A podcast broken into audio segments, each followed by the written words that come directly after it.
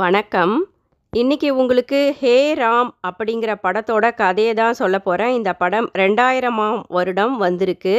இந்த படத்தை எழுதி இயக்கியவர் கமலஹாசன் அவர்கள்தான் மிகவும் சிறப்பாக வரலாற்றை ஆராய்ந்து எழுதி பின் கடினப்பட்டு அதை இயக்கியும் உள்ளார் கமல் அவர்கள். மிக மிக அருமையாக இசையமைத்துள்ளார் இசைஞானி இளையராஜா அவர்கள்.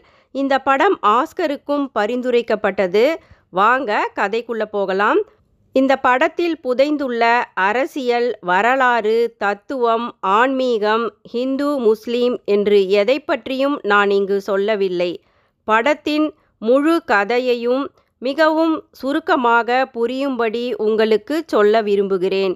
உண்மையில் இந்த கதையின் கதாநாயகன் நம்ம தேசபிதா காந்தியடிகள் அவர்கள்தான்.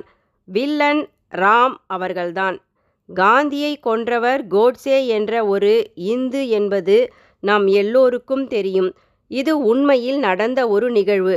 ஆனால் இந்த உண்மை நிகழ்வுடன் தனது கற்பனை கதாபாத்திரங்களை புனைந்து ராம் என்ற ஒரு ஆச்சாரமான இளைஞனின் வாழ்க்கையில் நடந்த நிகழ்வுகளும் அதற்கு ராமின் செயல்பாடுகளும் கற்பனையாக நடந்த உண்மையுடன் சேர்க்கப்பட்ட ஹிஸ்டாரிக்கல் ஃபிக்ஷனல் ஸ்டோரி தான் ஹேராம். படத்தின் கதையில் ஆயிரத்தி தொள்ளாயிரத்தி நாற்பத்தி ஆறாம் வருடம் சுதந்திரத்திற்கு முன்பு ராம் என்ற இளைஞர் ஒரு ஆச்சாரமான ஹிந்து தமிழன். அவருக்கு அம்மா கிடையாது. அன்புடன் கூட்டு குடும்பத்தில் வளர்க்கப்பட்டவர் ராம்.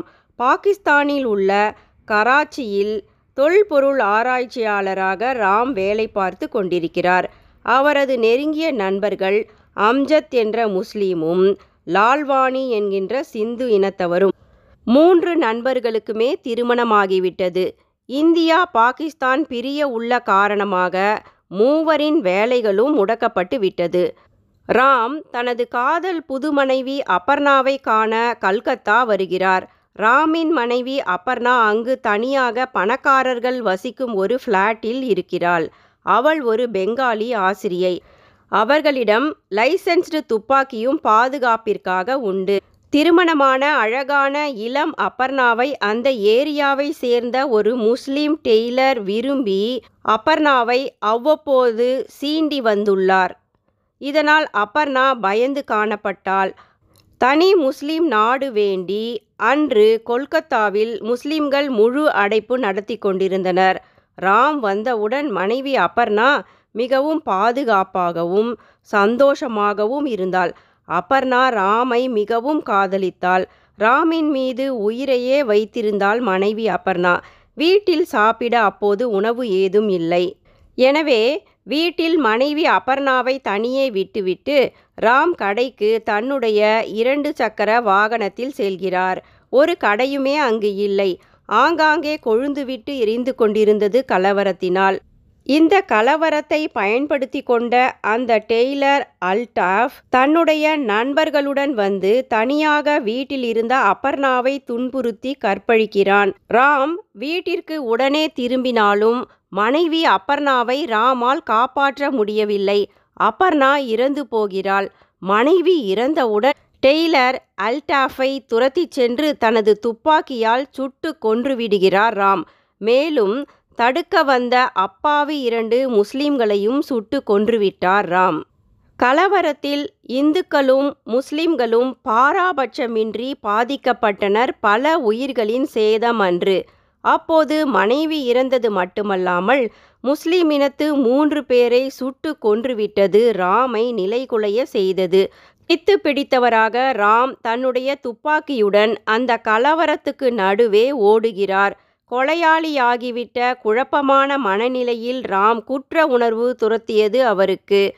அந்த நேரத்தில் மராத்தி எழுத்தாளரும் போராளியுமான அபயங்கர் ராமின் மனநிலையை புரிந்து கொண்டு ராமை தவறாக வழிநடத்துகிறார் ராம் முதன் முதலாக அந்த அபயங்கரை சந்திக்கிறார். அந்த அபயங்கர் ராமிடம் சொல்கிறார் ராம் நீ செஞ்சது தப்பு இல்லை கொலையும் இல்லை. அதுக்கு பேரு போர். பழிக்கு பழி வாங்கிறது தானே சிறந்தது? போரில் உயிர்களை கொள்வதில் தவறில்லையே.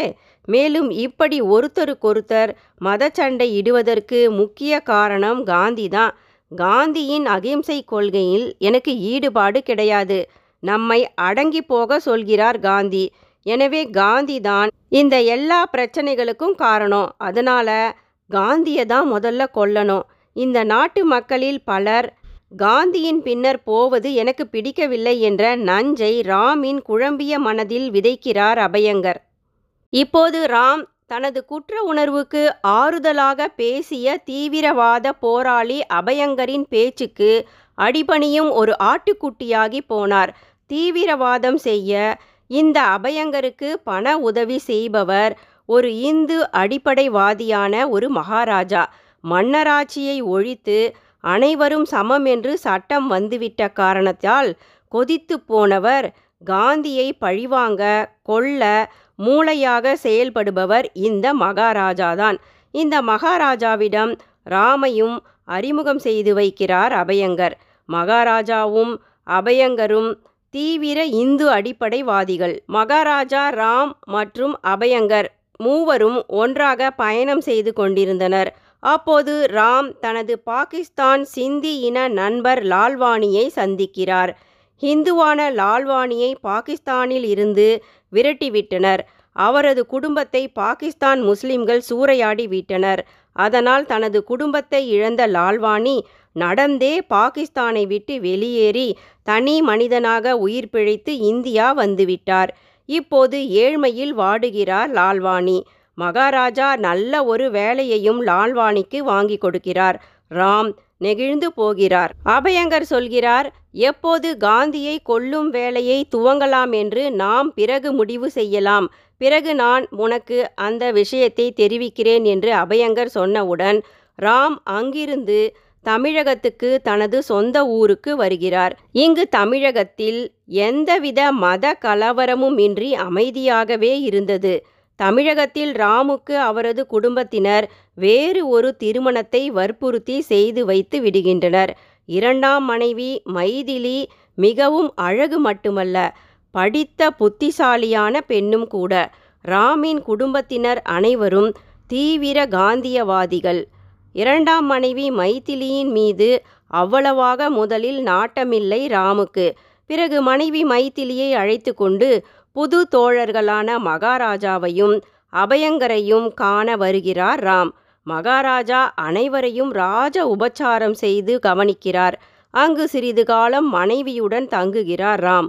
ராமுக்கு அபயங்கர் மூளைச்சலவை செய்ததுடன் போதை வஸ்துக்களை அவ்வப்போது கொடுத்து போதை பழக்கத்திற்கும் ராமை பழக்கப்படுத்துகிறார் அபயங்கர். ராம் இங்கு வந்ததிலிருந்து தன் மனைவி மைதிலியுடன் சந்தோஷமாகவே இருந்தார். மனைவி மைதிலியை விரும்ப ஆரம்பித்த ராம் மனைவியிடம் எல்லா உண்மைகளையும் சொல்ல தவிக்கிறார். ஆனால் முடியவில்லை. குற்ற உணர்வு அவரை வாட்டுகிறது. இப்போது ஆயிரத்தி தொள்ளாயிரத்தி நாற்பத்தி ஏழாம் வருடம் இந்தியாவுக்கு சுதந்திரம் கிடைத்துவிட்டது. ராம் அபயங்கர் மகாராஜா மூவரும் வீர விளையாட்டுகளில் ஈடுபடுகின்றனர்.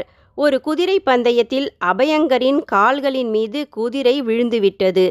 அபயங்கர் மரணப்படுக்கையில் விழுந்து விடுகிறார். அப்போது அபயங்கர் ராமை அழைத்து காந்தியை நீதான் கொல்ல வேண்டும். உனக்கு பந்த பாசம் காதல் எதுவும் கூடாது. எடுத்த காரியத்தை செய்து முடித்து இந்தியாவை காந்தியிடமிருந்து நீதான் காப்பாற்ற வேண்டும் என்று சத்தியம் வாங்கிக் கொள்கிறார் அபயங்கர். ஒரு துப்பாக்கியையும் ராமுக்கு கொடுத்துவிட்டு இறந்து போகிறார் அபயங்கர். மேலும் ராமின் மனம் தீவிரமடைந்து விடுகிறது. மனைவி மைதிலியை தமிழகத்தில் தன் கூட்டு குடும்பத்தில் கொண்டு வந்து விட்டுவிடுகிறார் ராம். அப்போது இரண்டாம் மனைவி மைதிலி ராமின் குழந்தையை சுமந்து கொண்டு கர்ப்பமாக உள்ளாள் என்று குடும்பமே சந்தோஷமாக உள்ளது. ஆனால் ராமுக்கு சந்தோஷமே இல்லை. பிறகு ராமுக்கு மகாராஜாவிடமிருந்து ஒரு தந்தி வருகிறது. காந்தி கொல்கத்தாவுக்கு கலவரத்தில் இறந்தவர்களுக்காக பிரார்த்தனை கூட்டத்திற்கு வருகிறார் என்று. உடனே மனைவி மைத்திலிக்கு குடும்பத்தை விட்டு தான் சந்நியாசம் போவதாக ராம் கடிதத்தில் எழுதி வைத்துவிட்டு கொல்கத்தாவிற்கு வந்துவிடுகிறார். பிரார்த்தனை கூட்டம் நடக்கும் இடத்திற்கு அருகில் கொல்கத்தாவில் மரீனா ஹோட்டலில் ரூம் ஒன்றை எடுத்து தங்குகிறார் ராம். தனது பெயரை அங்கு பைரவன் என்று ஹோட்டலில் சொல்லுகிறார் ராம். ஜனவரி இருபது ஆயிரத்தி தொள்ளாயிரத்தி நாற்பத்தி எட்டாம் வருடம் சுதந்திரம் கிடைத்து சில மாதங்களே முடிவடைந்த நிலையில் காலை பிரார்த்தனை கூடத்திற்கு துப்பாக்கியுடன் காந்தியை கொல்ல திட்டமிடுகிறார் ராம். அப்போது காந்தி கூட்டத்தில் பேசுகிறார் இந்துக்களும் முஸ்லிம்களும் பிரியக்கூடாது. எல்லோரும் இந்தியா எனும் ஒரு தாயின் வயிற்றில் பிறந்த பிள்ளைகள். ஒற்றுமையாக நீங்கள் அனைவரும் இருக்க வேண்டும். தீவிரவாதம் கூடாது. அகிம்சையே சிறந்தது. உங்களுக்குள் கோபம் இருந்தால் நீங்கள் ஒருவரை ஒருவர் தாக்கிக் கொள்ளக்கூடாது என்னை வந்து சுடுங்கள். நாட்டுக்காக என் உயிரையும் கொடுக்க நான் தயாராக உள்ளேன். அதன் பிறகாவது ஒற்றுமையாக நீங்கள் இருக்க வேண்டும் என்று மனம் உருகி பேசுகிறார் காந்தி. அப்போது காந்தியை உண்மையாக கொன்ற கோட்சேவும் அவனுடைய சகோதரனும் மற்ற சிலரும் அங்கு காந்தியை கொல்ல வந்து இருந்தனர். அந்த தருணத்தில் ஒரு சிறிய வெடிகுண்டை அந்த இடத்தில் அவர்கள் வெடிக்க செய்து விட்டனர். அன்று ஜனவரி இருபது ஆயிரத்தி தொள்ளாயிரத்தி நாற்பத்தி எட்டில் காந்தியடிகள் காப்பாற்றப்பட்டு விடுகிறார். பிரார்த்தனை கூட்டத்தில் வெடிகுண்டை வைத்த கோட்சேவும் அவனுடைய கூட்டாளிகளும் ராம் தங்கியிருந்த அந்த மெரினா ஹோட்டலில்தான் தங்கியிருந்தனர். இதன் காரணத்தால் போலீஸ் அதிகாரிகள் அந்த ஹோட்டலை சோதனை இடுகின்றனர். அதிகாரிகள் ஒவ்வொரு அறையாக பார்த்து சோதனை இடுவதால் அந்த ஹோட்டலில் தங்கியிருந்த ராமோ தன்னிடம் இருந்த துப்பாக்கியை மறைத்து வைக்க துடித்தார். அப்போது தனது அறையின் பின்புறம் நின்று கொண்டிருந்த ஒரு சோடா ஏற்றி வந்த ஒரு திறந்த சரக்கு வண்டியில் தனது துப்பாக்கியை மறைத்து வைத்து விடுகிறார் ராம். போலீஸ் அதிகாரிகள் சென்றவுடன் பின்புறம் சென்று பார்த்தபோது அந்த சோடா ஏற்றி வந்த சரக்கு வண்டியை அங்கே காணவில்லை. உடனே பதறிப்போன ராம் தனது பர்ஸ் அந்த சோடா வண்டியில் விழுந்து விட்டது என்று கூறி ஹோட்டலில் விசாரிக்கின்றார். பின்னர் அந்த சோடா கம்பெனியை வந்தடைந்து விடுகிறார் ராம். அப்போதுதான் தெரிகிறது அந்த பெரிய சோடா கம்பெனியில்தான் அனைத்து முஸ்லிம் பெண்களும் குழந்தைகளும் பாதுகாப்பாக உள்ளனர் என்றும் அங்கு அந்த சோடா கம்பெனியில் சில முஸ்லிம் ஆண்கள் துப்பாக்கியுடன் அவர்களுக்கு பாதுகாப்புக்கு உள்ளனர் என்றும் தெரிகிறது. ஆனால் அங்கு இந்துக்களுக்கு அனுமதி இல்லை. ராம் தவித்து போகிறார். தனது துப்பாக்கியை எப்படியாவது சோடா கம்பெனியிலிருந்து எடுத்துவிட வேண்டுமென்று எண்ணினார் ராம். அப்போது அங்குதான் ராமின் முஸ்லிம் நண்பர் ஆசாத் இருந்தார். உடன் வேலை செய்தவர் அவர்.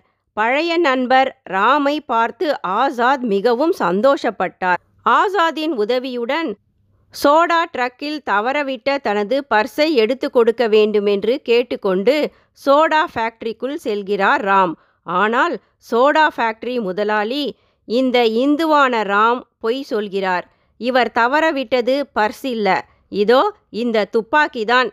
இந்த ராம் முஸ்லிம்களை கொல்லத்தான் துப்பாக்கியுடன் வந்திருக்கிறார் இங்கே என்று சொல்கிறார். உடனே ராம் தனது துப்பாக்கியை பிடுங்க முயற்சிக்கிறார். சண்டையிடுகிறார். அங்கு ராமால் மேலும் இரண்டு முஸ்லிம்கள் சுடப்பட்டு இறந்தும் போகின்றனர். அதிர்ந்து போகிறார் நண்பர் ஆசாத். இப்படி தீவிரவாதி போல மாறிப்போன தனது நண்பன் ராமிடம் மிகவும் கெஞ்சி கேட்டுக்கொள்கிறார் முஸ்லிம் நண்பர் ஆசாத். ஆசாத் சொல்கிறார் ராம் ஒரு முஸ்லிம் உன் மனைவியை கொன்றுவிட்டார். சில இந்துக்கள் என் தந்தையை கொன்றுவிட்டனர். இதற்காக அப்பாவி முஸ்லிம்களையோ ஹிந்துக்களையோ கொல்லுவது பாவமில்லையா? முஸ்லிம்கள் மீது உனக்கு கோபம் தீரவில்லை என்றால் என்னை கொன்றுவிடு. காந்தியின் அகிம்சையை மிகவும் தீவிரமாக நம்புபவன் நான். அகிம்சையால்தான் இந்த பிரச்சனைகளுக்கு எல்லாம் சுமூகமாக முடிவு வரும் என்று எடுத்து கூறுகிறார் ஆசாது. அப்போதும் ராமின் கோபம் அடங்கவில்லை. ராமின் மனமும் காந்தியை கொள்ளும் எண்ணத்திலிருந்து மாறவில்லை. அப்போது அங்கு வந்த சில ஆயுதம் ஏந்திய ஹிந்து அடிப்படைவாதிகள் முஸ்லிமான ஆசாதை சுத்தியால் தலையில் பலமாக அடித்து விடுகின்றனர். அப்போது நண்பனை தாக்கிய இந்துக்களின் மீது கோபம் கொண்ட ராம் உடனே அவர்களின் சிலரை தனது துப்பாக்கியால் சுட்டு கொன்றுவிடுகிறார் பயந்து போன இந்து அடிப்படைவாதிகள் அங்கிருந்து ஓடிவிடுகின்றனர் இதனால் மற்ற முஸ்லிம் பெண்களும் குழந்தைகளும் காப்பாற்றப்படுகின்றனர். பலமாக அடிபட்ட நண்பன் ஆசாதை ஹாஸ்பிடலுக்கு தூக்கி கொண்டு வந்து சேர்க்கிறார் ராம். முஸ்லிமான தனது மனைவியையும் மக்களையும் காப்பாற்றும்படி ராமிடம் கேட்டுக்கொண்டு ஆசாத் இறந்தே போகிறார். ஆசாதின் குடும்பத்தை கடைசி வரை காப்பாற்ற முடிவெடுக்கிறார் ராம். இப்போது ஜனவரி முப்பது ஆயிரத்தி தொள்ளாயிரத்தி நாற்பத்தி எட்டாம் வருடம். காந்தி டெல்லியில் மக்களை சந்தித்து கொண்டிருக்கிறார். வன்முறையை கைவிட வேண்டுமென்று முடிந்தவரை நடந்து நடந்து இந்தியா முழுவதும் சென்று சாமானிய மக்களை சந்தித்து கேட்கிறார் காந்தியடிகள். தனது ஒவ்வொரு நிமிடமும் மிகவும் முக்கியம். நல்லது செய்ய வேண்டியது நிறைய உள்ளது. ஆனால் தனக்கு காலம் மிகவும் குறைவாக உள்ளது என்று வருத்தப்படுகிறார் காந்தியடிகள். காந்தியடிகள் தொடர்கிறார். நாடு மிகப்பெரிய மாற்றத்தை கண்டு உள்ளது. உங்களின் கோபத்தை என் மீது காட்டுங்கள் என்னை திட்டுங்கள் என்னை கொள்ளுங்கள் என்கிறார் காந்தியடிகள். அப்போது அங்கு காந்தியை காண ராமின் இரண்டாம் மனைவி மைதிலியின் அப்பாவும் வந்திருந்தார். மருமகனான ராமை வீட்டுக்கு வந்து தன் மகள் மைதிலியுடன் வாழ வரும்படி வேண்டுகிறார் மாமனார். ராமுக்கு காந்தியடிகளின் பேச்சை கேட்டு உண்மை புரிந்து மனம் மாறுகிறது. தான் செய்ய நினைத்த முட்டாள்தனத்தை எண்ணி வருந்தினார் ராம். காந்தியடிகளிடம் சென்று உங்களிடம் நான் பேச வேண்டும் மன்னிப்பு கேட்க வேண்டும் என்று கேட்கிறார் ராம். உடனே காந்தியடிகள் கூறுகிறார் எனக்கு இப்போது நேரமில்லை. நான் பாகிஸ்தானுக்கு சென்று அந்த நாட்டில் அங்கே நடைபயணம் மேற்கொண்டு மக்களை நேரில் சந்தித்து அகிம்சையை போதிக்கப் போகிறேன். அப்போது அங்கு நீங்கள் வாருங்கள். நேரம் இருக்கும் பேசுவோம் நடந்து கொண்டே என்று காந்தியடிகள் அவசர அவசரமாக சென்றார். அப்போது காந்தியின் முன்னே வந்த கோட்சே இந்த முறை கோட்ஸே காந்தியை பல முறை நெஞ்சில் சுட்டு கொன்றுவிட்டார் காந்தியடிகள் இறந்து இந்திய மண்ணில் விழுந்தார். மனமாறிய ராம் காந்தியின் அகிம்சை கொள்கையை தன்னுடைய வாழ்க்கை முழுதும் பின்னர் பின்பற்றி வயோதிகத்தால் இறந்தார். அடிப்படையான கதையை மட்டும் இங்கு கூறியிருக்கிறேன். மோனலிசாவின் பெயிண்டிங்கை போல இந்த படத்தில் ஒவ்வொரு ஃப்ரேமிலும் பல விஷயங்களை புதைத்து உள்ளார் கமல் அவர்கள். படத்தில் பேசப்படும் ஒவ்வொரு டயலாகும் முக்கியமானவைகள்தான். கமல் இந்த படத்தை அடுக்கடுக்காக செதுக்கியுள்ளார். நன்றி.